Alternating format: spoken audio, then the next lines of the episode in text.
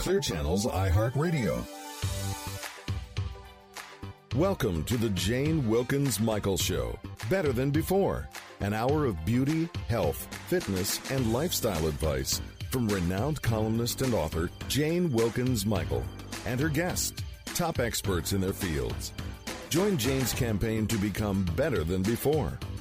Now, here she is, Jane Wilkens Michael.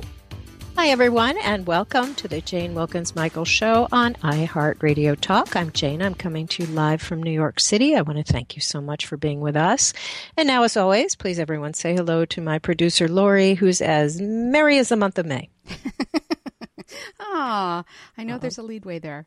There is a lead. No, it's all about positive energy, right? Yeah. And as a segue, we have a very positive show today. After the break, we're going to be speaking with Dr. Darrell Rigel. He's a renowned dermatologist, and he's going to talk about the importance of sun protection to avoid skin cancer. And we're coming into high sun season, as you all know. But first, Lori, it is my greatest pleasure to introduce you all to Dr. Leo Galland. He is a board-certified internist, and even more importantly, as far as I'm concerned, he is a recognized world leader in integrated medicine.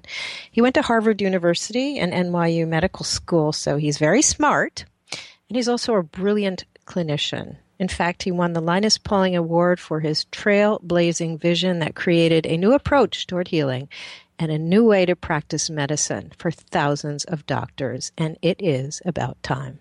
He's the author of many books, including The Fat Resistance Diet, but the one we'll be talking about today is his latest bestseller. It's The Allergy Solution: Unlock the Surprising Hidden Truth About Why You Are Sick and How to Get Well, which he wrote with his son, Jonathan Galland.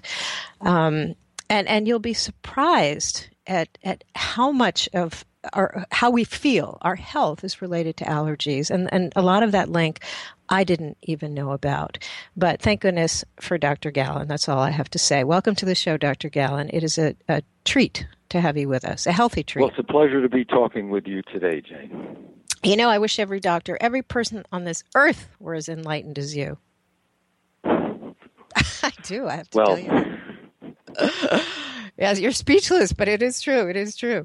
You know, I have to tell you, doctor, I get a lot of health books sent to me every day. And now this is just between us, so nobody else listen for the next second. I don't believe them all. You know, they don't necessarily resonate with me. All right, everyone, now you can listen again. I got so much out of your book. It's fascinating about making those important small lifestyle changes. And as I always say, you know, genetics loads the gun, lifestyle pulls the trigger. And, you know, Dr. Galland, you have helped thousands and thousands of patients over the years who have come to you with that universal health complaint, you know, what's wrong with me?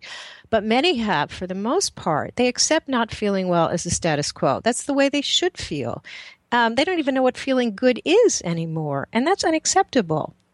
But, you know, doctor, before we talk about the allergy solution, which I urge you all to buy right after the show, let's talk a moment about integrated medicine, you know, where you really focus on ways to prevent illness from happening to begin with, not only on the illness. Tell us about that. Well, the essence of integrated medicine is really the focus on the individual person. The problem with conventional medicine is it's all about diseases. And so the question is, what disease does this person have? Prevention in that setting is really about, well, are there diseases that we want to prevent, and how do we do it? It's not individualized. It's all disease-oriented. That's the way that you're taught in medical school. It's the way I was taught, and it hasn't changed. Although lip service is paid to the notion of treat the person, not the disease, you're not taught anything about understanding individuals. Now, what I began to realize early on, and it was really sharpened by my working with people who have allergies, is that each person is unique. Each person is an individual and needs to be understood and approached from the perspective of that uniqueness. And so I developed an approach to analyzing the problems of people, which focused on their individuality. It involves family background, but it also involves all the different factors in their life that brought them to the point where they are right now in real time. And it's just a very effective way for treating the whole person and for helping the person stay healthy and avoid illness. Yeah, that's so important. I mean, how many times do you go to a doctor? They don't have time. You know, in this world, unfortunately, of managed healthcare, they don't have time to ask you what you eat, how you sleep, what your environment is. It's just, you know, this test, you know, that drug protocol. I mean, obviously, there's some drugs. Of course, I'm not totally anti-drug. You can't be. But on the other hand, you know, they have their place. But I don't think that enough of the lifestyle, what you do, is considered when you go to a doctor for a visit. And, right, which is one of the reasons that I write books and wrote The Allergy Solution, because first of all, what's needed for you to really take control of your health is your own knowledge and understanding, and you can get that from reading. I took 40 years of clinical experience of working with patients who had all sorts of chronic ailments, and structured it in a way that people could apply what I'd learned and the programs that I developed to healing themselves in The Allergy Solution. And of course, one of the important findings is that allergy may manifest itself as a lot of different conditions. And I think that's something that integrative practitioners are constantly realizing. And it's certainly something that I realized early on. There's an epidemic of allergy sweeping the world. Mm. And I'm just talking about recognized allergic disorders. About 1 billion people have allergies. Over half of Americans will experience an allergic reaction to something during their lifetime. But there are all these other symptoms that people have that they don't even realize are allergic, that in fact originate with allergic reactions in their immune system. Yeah, I was fascinated. You know, I didn't even know. You say that allergies are behind unexplained weight gain, anxiety, fatigue, ADHD, depression, digestive problems, joint pain, heartburn. And as you just said, most people don't make that association. They don't make that link. But there is a link that you discovered. And that's what you talk about in the book, The Allergy Solution, which is what I find so fascinating. Again, you know, people say, what's wrong with me? They can't pinpoint it. And you have. So let's talk a little bit about that. Yeah, and it's not only my observations, by the way. We have about 500 references to the scientific medical literature in the book. And there are scientists who have studied these phenomena. Of course, the reason we have 500 citations is everybody looks at their own little piece of it. What John and I did was to put it together in a comprehensive way that I don't think anyone yet has.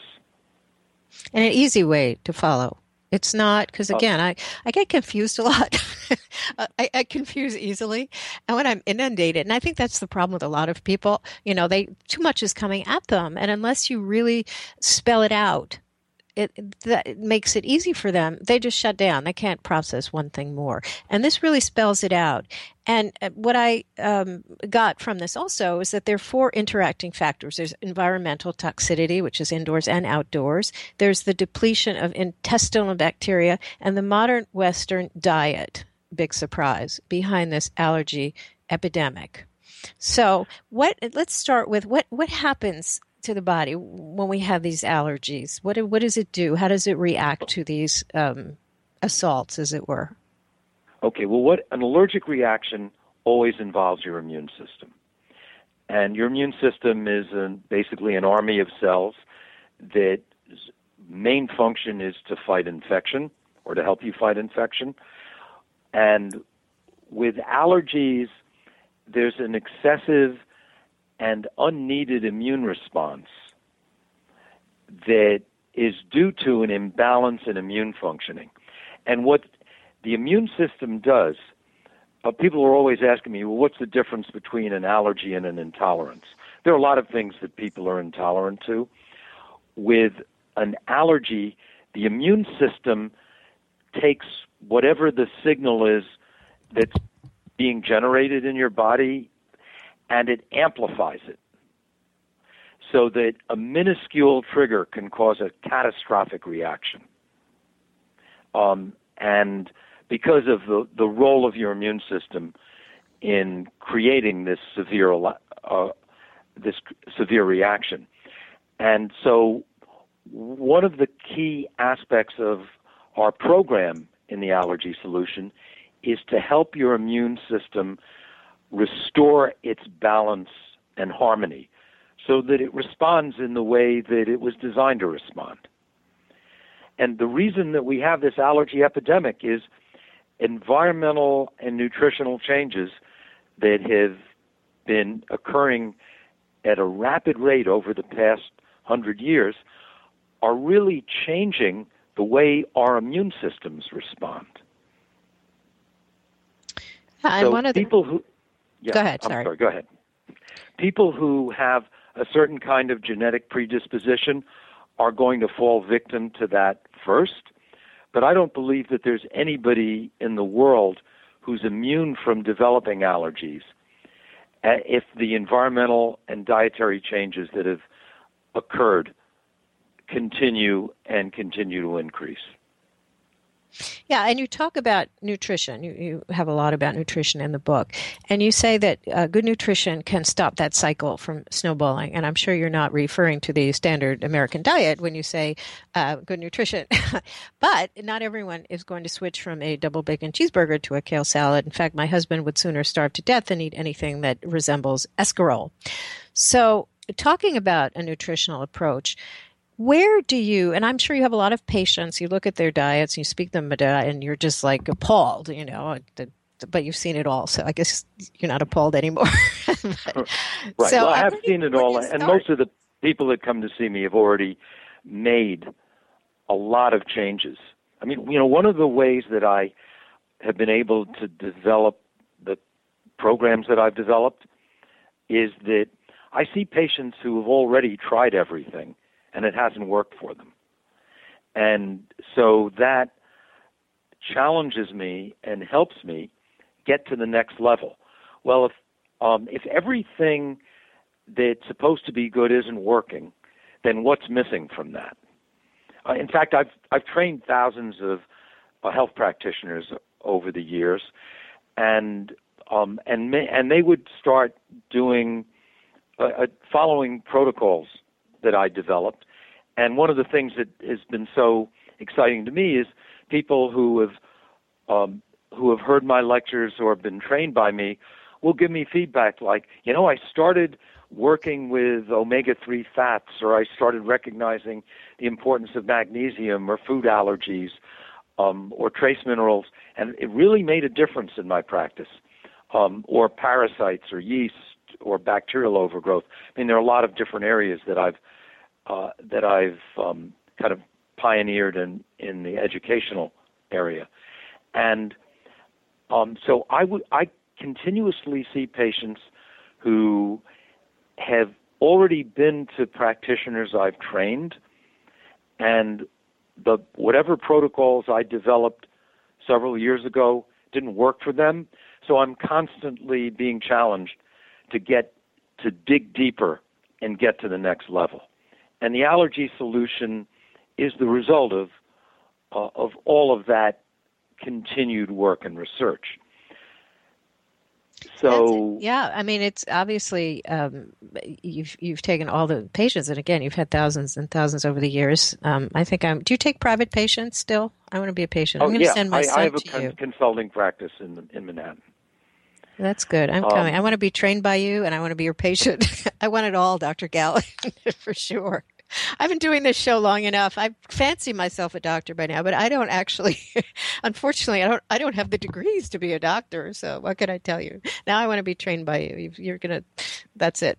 But you also mentioned something interesting, Doctor, that about your gut. And there's a lot of said about that these days, the probiotics and even this leaky gut, which people are talking about that never spoke about that before. And you say that 2/3 of your immune system is located in your gut. How does your gut, and we don't respect our gut enough, I guess, by what we eat, and we do abuse it so much. So it starts, how does it all begin in the gut? Okay, well, first of all, your intestinal tract has a lot of functions that you don't even know about. And the main thing that you want from it as a person is that it just does its job quietly, that it doesn't talk back to you. You know, so you don't get noises and symptoms. You know, it's just there, and it's digesting and absorbing and eliminating, but it has all these functions that you don't even know it's performing. 2/3 of your immune cells are in the gut. There are tens of trillions of bacteria there.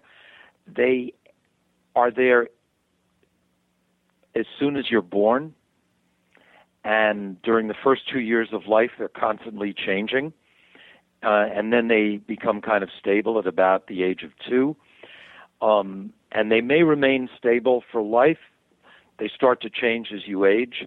But there's so many things that happen in your life that can alter them. And I view the gut as kind of the boot camp for your immune system, because all the cells that are there travel throughout your body and then return to the gut. And the bacteria there are like the drill sergeants. They are training your immune system. So, and this process starts in infancy, but it never stops. It continues throughout your life. So the composition and nature of the bacteria, and there are hundreds, maybe even 1,000 different species in your gut, that influences the way your immune system functions.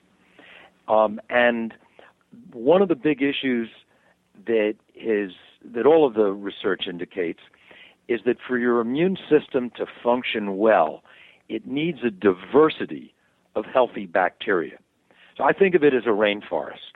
But the health of a rainforest is dependent upon the diversity of species in the rainforest.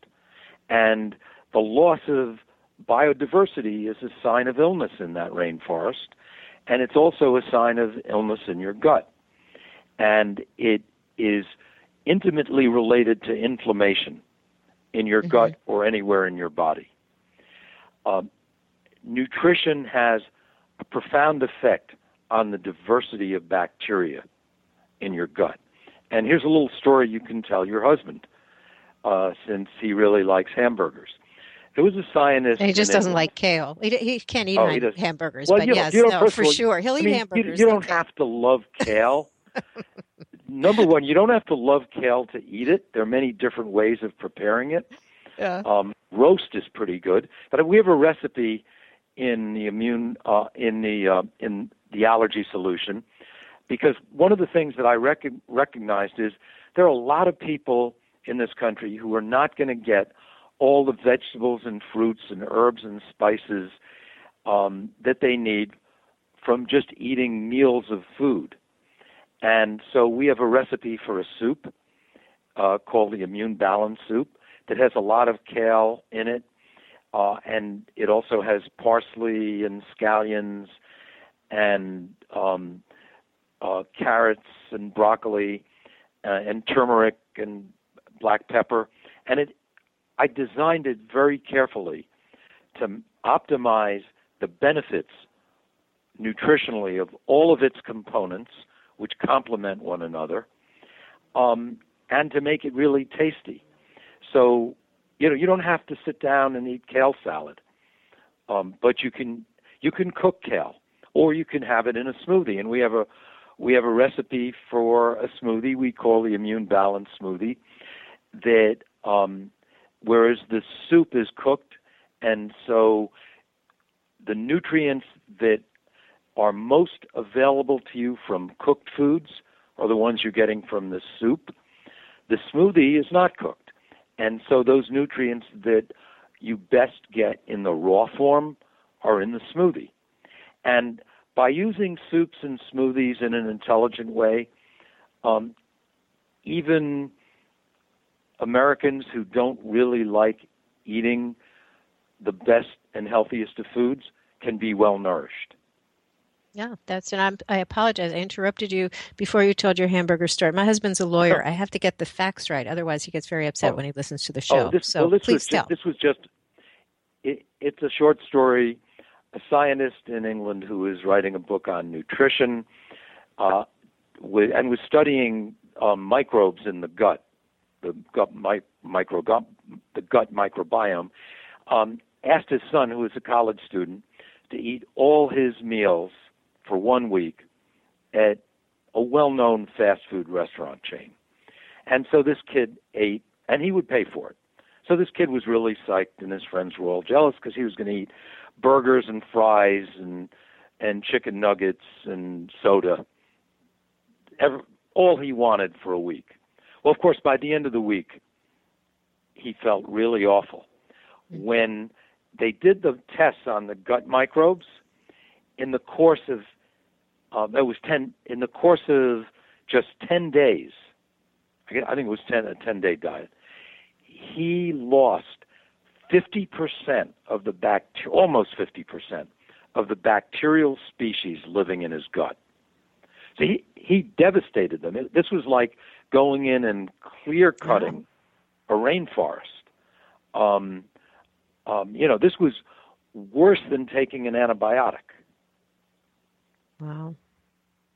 And so that is what the standard American diet, the fast food diet, is doing to the bacteria that live in our gut, that we need to be healthy.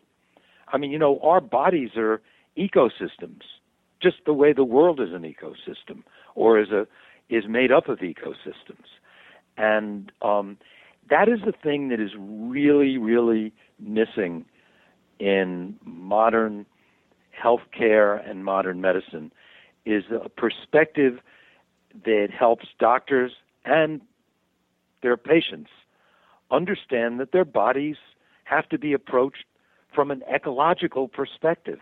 It's not just about going in there and treating a disease. You really need to understand your body as an ecosystem, because that ecosystem can be strengthened. It is the basis for healing. It is really the basis for health. And that's a perspective that Jonathan and I kept coming back to in chapter after chapter, and that informs every protocol and program in the Allergy Solution. Yeah, you included really everything. That's what makes the book so interesting for me, because there was a lot that I had no idea, and I thought I've been doing this long enough that I do have ideas, but I didn't. I learned a lot as well. So let's talk about one of the other important toxins that you talk about, assaults, I should say, and then we'll go back to how we can restore everything and some of your tips that you could leave us with. You call it the toxic elephant in the room. And those are environmental assaults. And, I had Suzanne Summers on the show. We had Suzanne Summers on the show last week, and she was talking about all the, environmental things that assault us on a daily basis. And when I get home, I live in an apartment in New York City. The building was using some toxic chemical to clean the lobby. And I'm thinking, I don't want this, but a lot of it is out of our control. So how do we deal with the environmental toxins?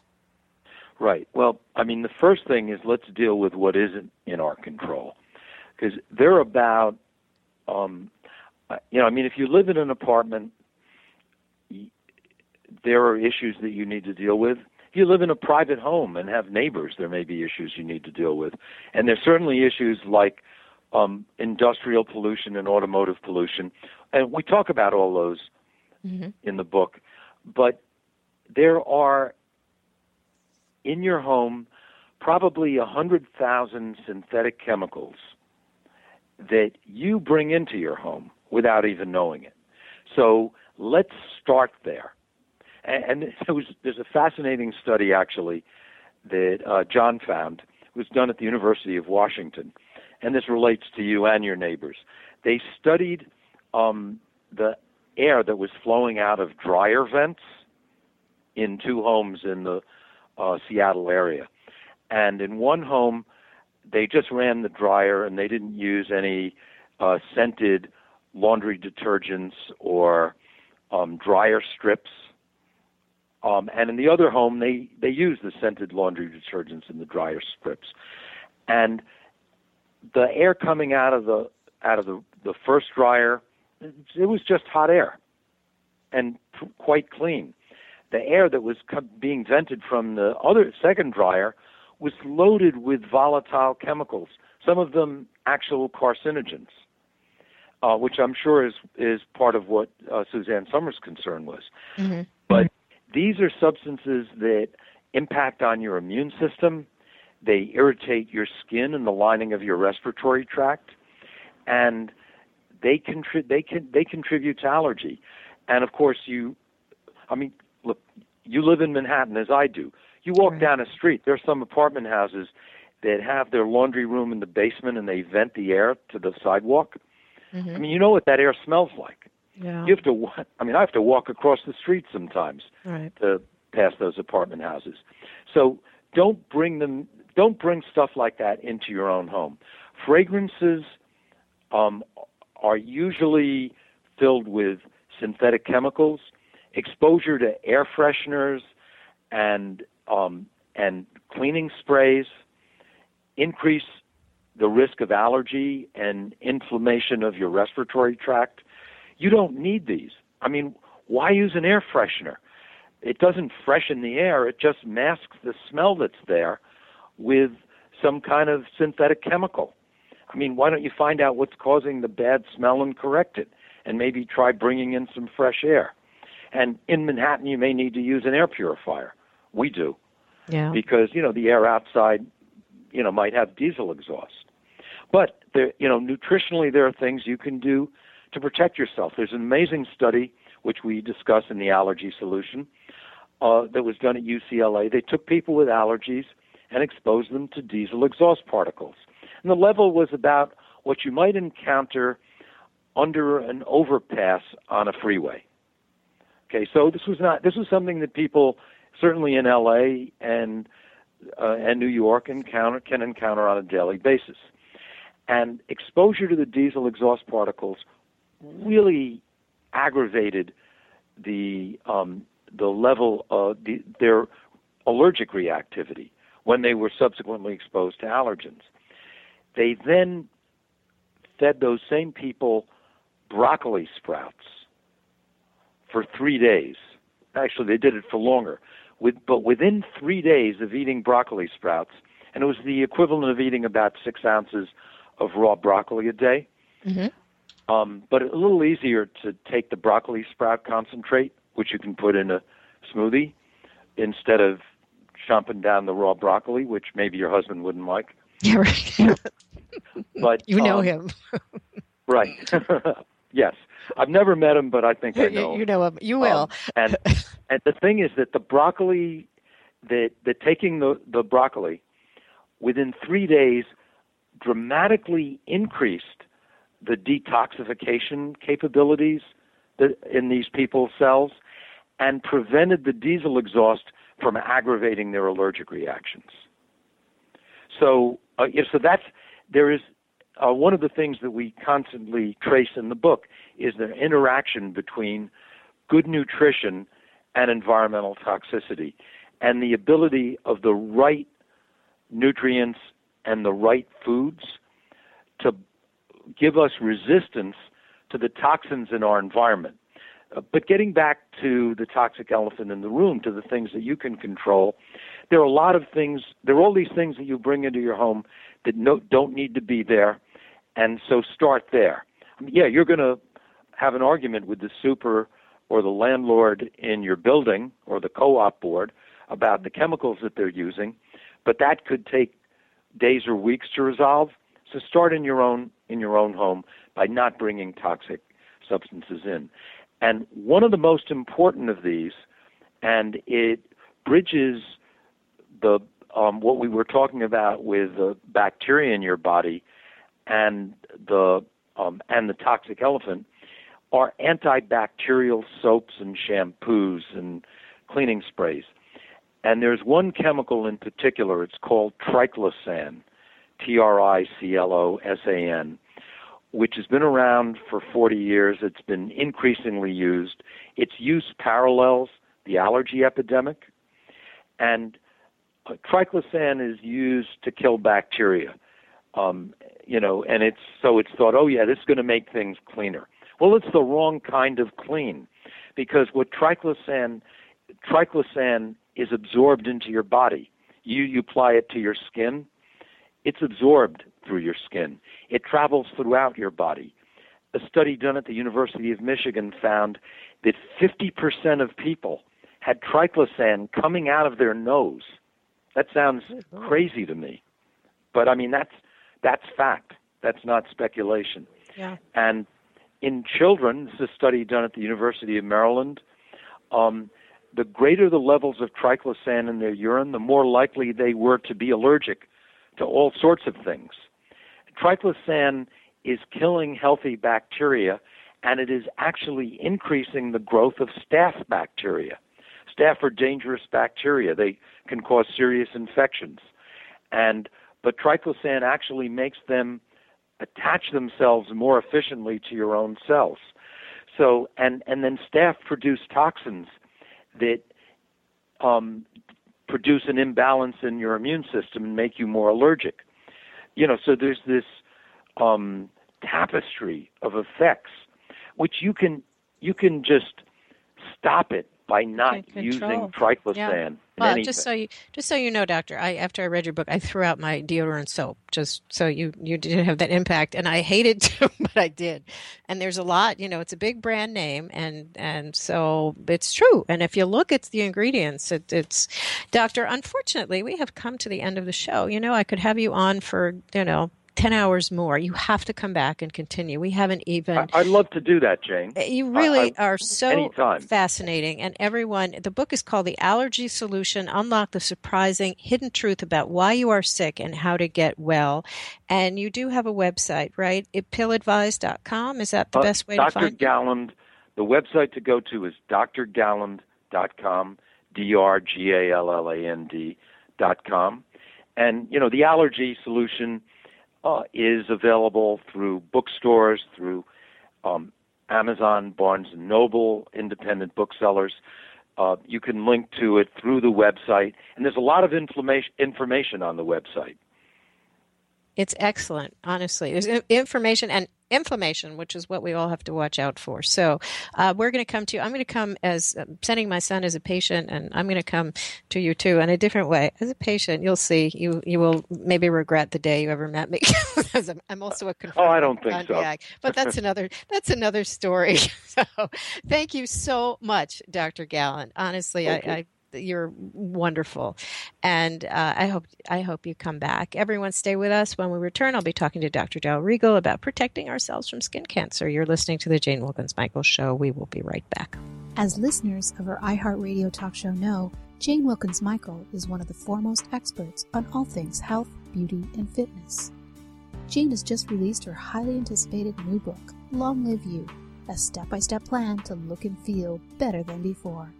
In it, she shares a collection of advice, tips, and personal antidotes, along with lifestyle suggestions from some of the world's top beauty, health, and fitness experts, many of whom have been interviewed on this show. Are you hoping to make positive health decisions, improve your emotional well-being, establish a support system, give something back to your community and the world?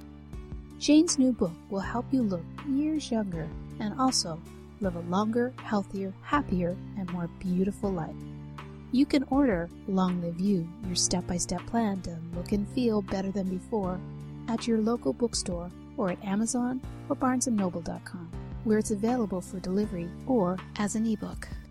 Or go to Jane's website, JaneWilkensMichael.com. Now, back to the Jane Wilkens Michael Show. Want to know where you can hear Jane Wilkens Michael's show better than before? Well, that's easy. You can tune in to Jane via Clear Channel's iHeartRadio, Spreaker, Blog Talk Radio, iTunes, and at bmajor.org. Now, back to Jane Wilkens Michael and Better Than Before.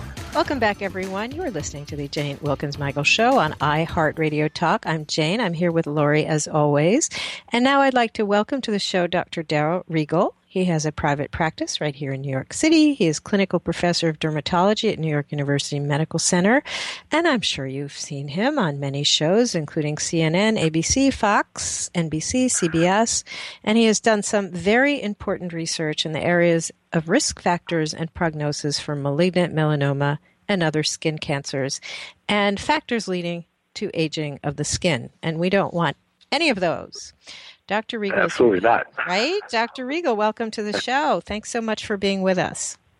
Oh, thanks so much for having me. Now, on a personal note, everyone, and Lori, I've known Dr. Rigel for a very, very long time. His daughter, Ashley, and my daughter, Lisey, were best friends all through school. And I haven't spoken to you, Dr. Rigel, since they graduated in, 2006? And you probably didn't really... Yeah. Jane Wilkens Michael radio host to Jane, mother of Elise, at first, did you? I did not, and I put it together, and I hope your daughter's doing well. Ashley's certainly doing well too. She's a lawyer. She is a lawyer. I know, but I have to tell you about Ashley, and I'll tell you this on the air. A gorgeous girl, probably in her late 20s, came up to me. I think last year or the year before, it was at a party, and said, "Hi, Mrs. Michael," and I had absolutely no idea who it was. And then she said, "I'm Ashley Rigel." And you know what? It made me realize how quickly time passed. She is all grown up.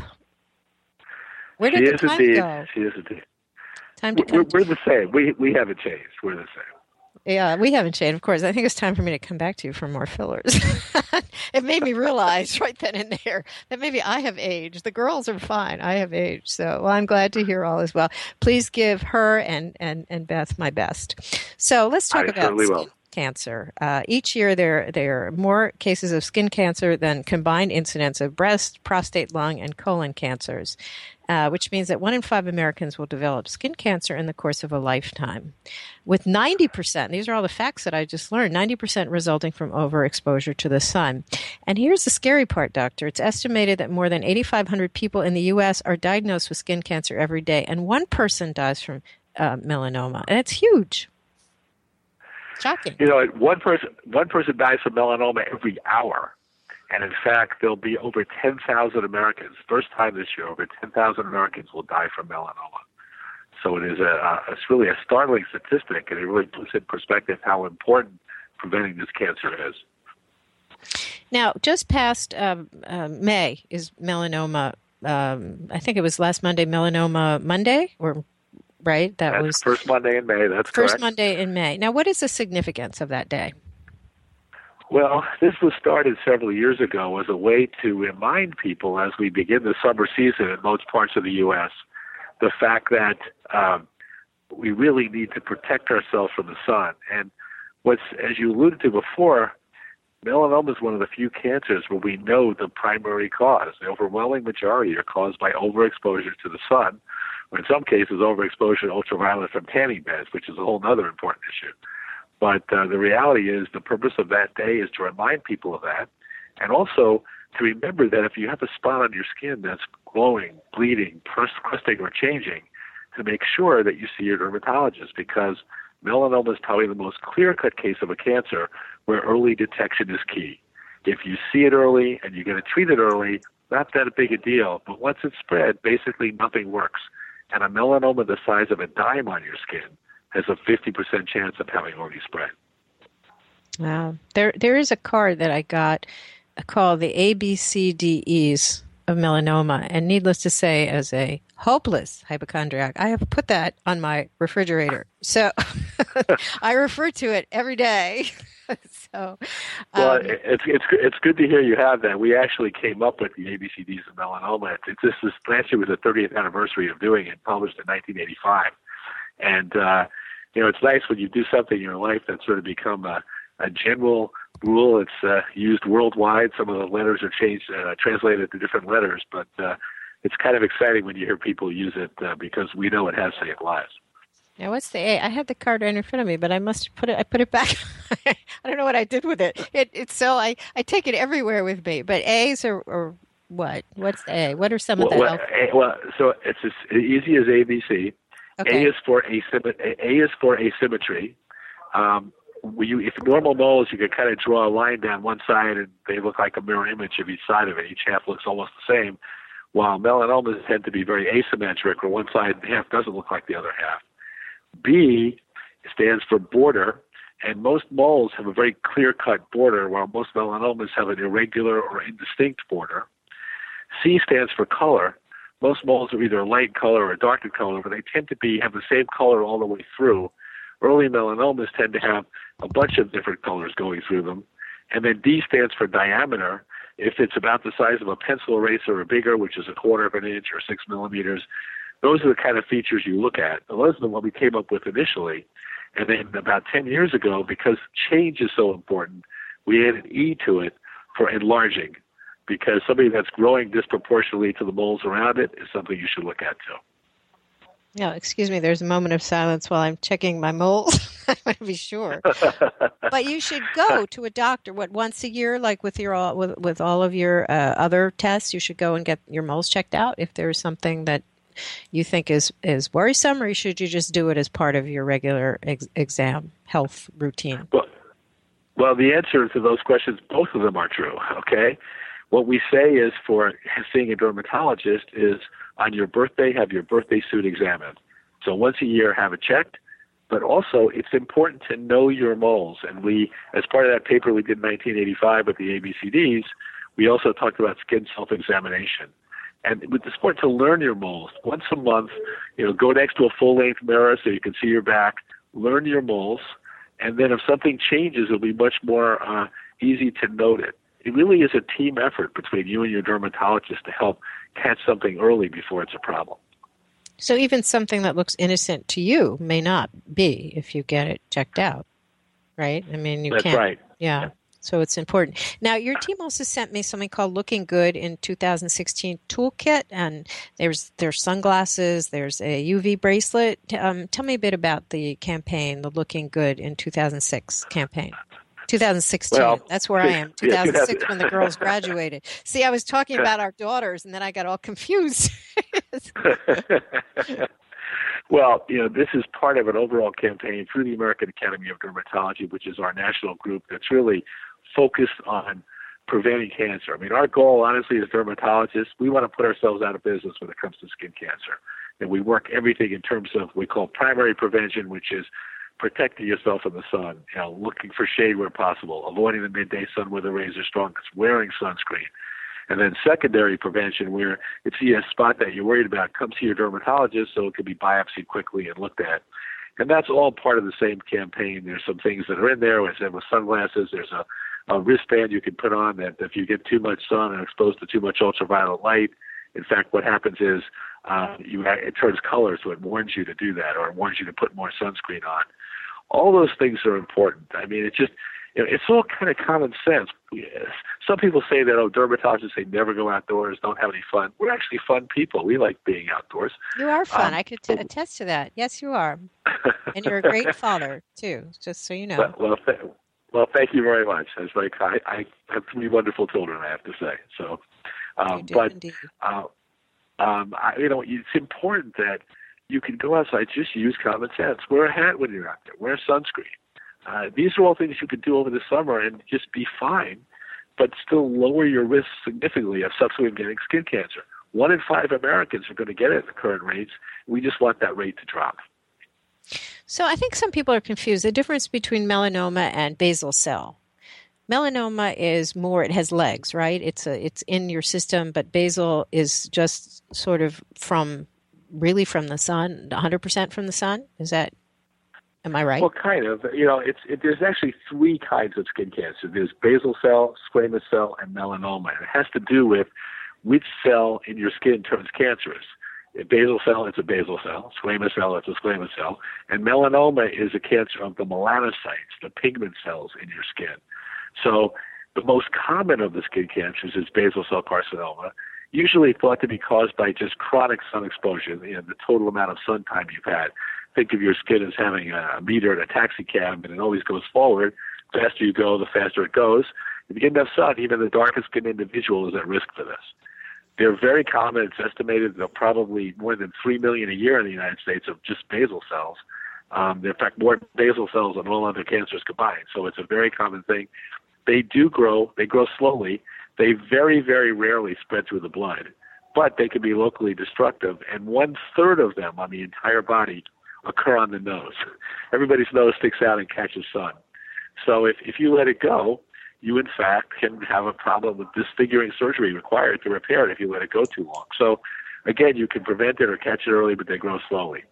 The middle kind is called squamous cell carcinoma. They're about 1/5 as frequent as basal cells, and they usually are found primarily in older people. And, again, chronic sun exposure. They look like red spots with almost like a callus on the top of it or a rough spot on the top of it, and, again, caused by sun. They rarely metastasize. In certain locations on the lip or the ears, they might have a little chance of metastasizing. Again, if you treat them early, not a big deal. Melanoma, on the other hand, is the most dangerous kind, but luckily the least frequent kind. There'll be about 150,000 or so cases of melanoma this year in the United States, newly diagnosed. The thing with melanoma, as I alluded to earlier, early detection is absolutely critical. If you catch it early and you treat it early, pretty much takes care of it. You just cut it out and that's it. But once it is spread, there's some experimental treatments, but nothing really works 100%. And that's the problem. And melanoma, unfortunately, is the, by age-wise, strikes people earlier in their course. Melanoma is the most common cancer in women ages 25 to 29. Wow. Second most common cancer after breast cancer in women ages 30 to 34. And you get it in places that don't necessarily have the sun either, like on your thigh or on your back, right? I mean, it comes in different, right. So it looks sneaky. Well, melanoma, the most common site for melanoma in men is on the back, actually. And in women, it's actually on the legs, which is kind of interesting. That's across every country in the world. But you can get melanoma in places where the sun doesn't shine. In the so-called, we call them the doubly clothed areas, areas you'd have covered normally and areas you'd have covered at the beach. And a lot of the melanomas we're seeing in young people, we're finding there's a direct relationship to their exposure to tanning salons, tanning beds. I actually like to call them tanning coffins because I think it sends the message a little better. But the reality is that we're seeing it more and more in young people. 20 years ago, it was rare to see a melanoma in somebody in their 20s. And now we see melanomas in people in their late teens, primarily from tanning bed exposure. You know, that's interesting because how many girls, and Lisey, one of them, unfortunately, will say, oh, I'm going tanning for a while, you know? And I find that, and I say, you shouldn't. You just shouldn't. And she does. And, you know, I wish you'd talk to her, please. Well, yeah, this is a case where mom is definitely right. Yeah. And, no, but, you know, it's amazing. 1 million Americans go to a tanning salon every day, go to a tanning bed every day in the U.S., 1 million Americans, which is a phenomenal number. It just tells you the magnitude of the problem. There are 60,000 tanning establishments in the U.S. It's a very, very big operation, and it's really sad because currently the FDA right now is considering a formal national ban on tanning beds for minors to make it sort of similar to cigarette smoking. You know, you can't buy cigarettes if you're a minor. Some states have different laws. Some states ban them for 16-year-olds or under, and some states say you have to get parental permission, but this is now before the FDA because it's such a big problem, especially in the era where we're concerned about cost of health care. This is a preventable, virtually preventable cancer, and if we could cut that down, we cut down on cost too. Now, let me ask you something. If you go, and a lot of people say, well, I'm wearing sun protection, so I can go to a tanning bed. Does that make a big difference if you go, let's say, to a tanning bed or even going out in the sun? If you wear sunblock, is it strong enough to stop something like melanoma or skin cancer? Well, so two questions you asked there. First of all, if you're outdoors wearing sunscreen, it definitely lowers your risk. There are a number of studies that show that. And studies that have been done in Australia, which has the highest rate of melanoma in the world. So a lot of the studies are done there. There are a lot of fair-skinned people who were sent there in prison ships from England a century or two ago. They don't belong that genetically that close to the equator, so they have a high rate of melanoma there. And they've been prospective studies where they have people use sunscreen, compare them to non-sunscreen users for 5 to 10 years, and then see later on they get fewer melanomas, which is great. But another question you asked is if you put sunscreen on before you go into a tanning bed, you know, that's sort of It makes no sense to do it in a sense because it's just blocking the rays. You're going in there and trying to get tan, but you're just blocking some of the rays, but the rays are still bad. You know, it's like saying, do you want to jump off the Empire State Building? You want to jump off the Chrysler Building, which is a little shorter, but the end result's the same. And it's, the reason you tan so much faster in these tanning beds is that the bulbs, the ultraviolet intensity in the bulbs is at least 10 to 15 times higher than it is in natural sunlight. So that's why you tan faster, but it's also why your skin damages faster, too. Yeah, there should be a warning. A lot of them did go out of business, but there are a lot of others that did not, and they should. So that's a good point to get across. Now, it's interesting, Dr. Rigel. My husband had this pimple on the side of his neck, and he let it go. It didn't seem like anything. He thought it was a pimple, but it was under. It wasn't a mole. It was nothing. It was just like a little lump that he assumed was a pimple. And he had a heart attack. That's a whole different show, but he's fine. And he, it was great lifestyle lesson. There was a lesson in there, and he's fine. But that pimple got bigger and bigger, and it seemed like a little cyst under his neck, and he had it out, and it was skin cancer. So it was the basal or squamous, which one of those? It wasn't melanoma, but it sounds like a basal. Yeah, it didn't even look like a mole. It just was like a pimple under the skin.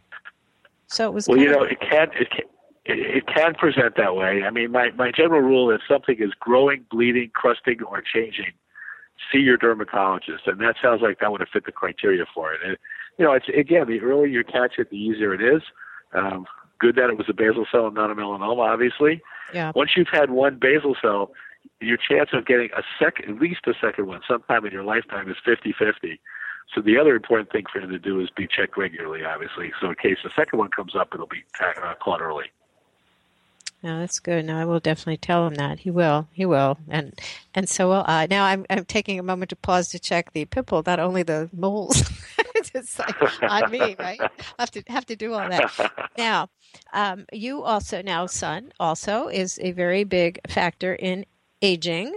And you know, because your practice has a lot of very beautiful women who retain their beauty because of you in many ways. What does the sun do age-wise for us negatively? Well, when you think about it, skin cancer is the extreme of aging. It's you've damaged your skin. The sort of the early end of aging is what we call photodamage, which is the sun exposure that you see. And we see some of the early things. We see fine lines, early wrinkles, the freckling you see on your skin. Then it kind of moves on a little bit, and you see some broken capillaries around the nose and on the face. And then you see the lines get deeper, and you see the skin start to sag. There's something called solar elastosis, where the elasticity of your skin, the firmness of your skin, when the sun hits too much of it, it actually ruins those elastin fibers. That helps make your skin sag. They have incredible photos of monks in Tibet, and part of their culture, they never go outside their entire life. And the pictures of them 80 years old, they look like they're about 20 because they've never had any sun damage whatsoever. And I'm not advocating that as a lifestyle necessarily for people, but it's just an extreme to show you that the sun over time is what ages you. And it clearly does. And that's why I always find it ironic that you have these young women going to tanning beds to look better, when all the reality they're doing is hastening their looking worse, basically, at the time. I should have been a monk. I missed my calling. That or wear it'd be pretty boring, though, probably. I've decided, Doctor, the only way to do it is to wear a burqa or to be a monk. If you wear a burqa with sunglasses, nobody knows, A, how old you are, and you're very protected from the sun. They don't even know how much you weigh, either. So I think that's my little tip. It works great. But there are all kinds of ways. There's laser, I'm sure you have all the good stuff in your office that we all should go visit you for that, as well as checking out our moles, all the new stuff that's come out for anti-aging. But one of the most important things also is the good sun block. Is there anything to look for in a sun block or sunscreen? Well, absolutely. I mean, you want a couple of things when you look at the label of a sunscreen. Number one is, it should be a minimum of SPF 30. I mean, really, if you're putting on less than that, you're not doing enough. I recommend 50 or more for my patients, but at least 30 minimally. The second thing, and there's some new labeling rules from the government, which really make this a lot better, and you need something that says broad spectrum on it. That means there's three kinds of ultraviolet rays, A, B, and C. C are blocked out by the ozone layers. Really don't hit the ground very much, but A and B are the ones that cause the problems. And if it's broad spectrum, it blocks both A and B proportionally, which is what you want to have happen. So you get good coverage for both. And then the third thing it should say on there, say water-resistant 80 minutes. So they've got nothing, water-resistant 40 minutes, or water-resistant 80 minutes are the three choices. So you want SPF 30 or more, broad spectrum, and water-resistant 80 minutes. At least have all three of those things in the sunscreen. That's what you should be looking for. How about the difference between titanium dioxide or zinc oxide? Is one more natural, or are they both the same? Well, they're both basically the same. There's sort of two kinds of sunscreens. So we used to call them the physical blocks and chemical blocks, and now we call them organic and inorganic. But the zinc and titanium actually puts a layer on your skin. In the old days, you use that thick zinc oxide. Now it's micronized, so it's on your skin, but it's really hard to see it. And it reflects a lot of the ultraviolet radiation. It does absorb a little bit, but it reflects it. The other sunscreens we talk about, which are oxybenzone, which is one of the common ingredients that's in there, the filters, or Mexoril, and those ingredients actually absorb the ultraviolet energy and they actually turn it from ultraviolet into red, but it's so bright outside you don't see yourself glowing red. But it actually makes it red light's not bad for you. So it turns it from something harmful to something harmless.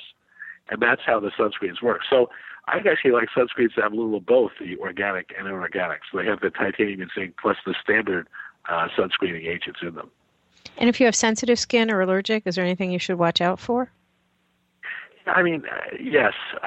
About probably 1% of the population is allergic to oxybenzone. So if you have that, and the allergy you get from a sunscreen, typically it's unusual. It feels like you put it on, nothing happens, and it's called a photoallergy. And you go outside, and then you start feeling about 10,000 little very minor pins and needles on your skin.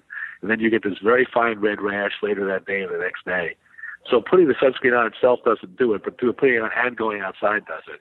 It's pretty rare, but if you do have that, you should go and use either the zinc or titanium formulations, which typically don't do that. When people say they're allergic to sunscreens, most of the time it's either they're allergic to the fragrance in it, or they just put it on and they get a little breakout from it because they put on a formulation that was a little too thick. But those aren't real allergies. Right. Well, unfortunately, Dr. Rigel, we have almost run out of time. I'm going to ask if you leave us with a couple of tips, just take-home tips. And we didn't even get a chance to talk about my eczema. I'm going to have to come see you as a patient. Okay. We'll come back to that. Collagen shot and fillers. What more can I ask for? So, but leave us with one or two tips that we can remember from Dr. Darrell Rigel. Well, I'd say a couple of things. First of all, if you have any questions related to this, go to the American Academy of Dermatology website. It's www.aad.org. It's a non-for-profit group that really is getting all the information you need on skin is there in a variety of ways.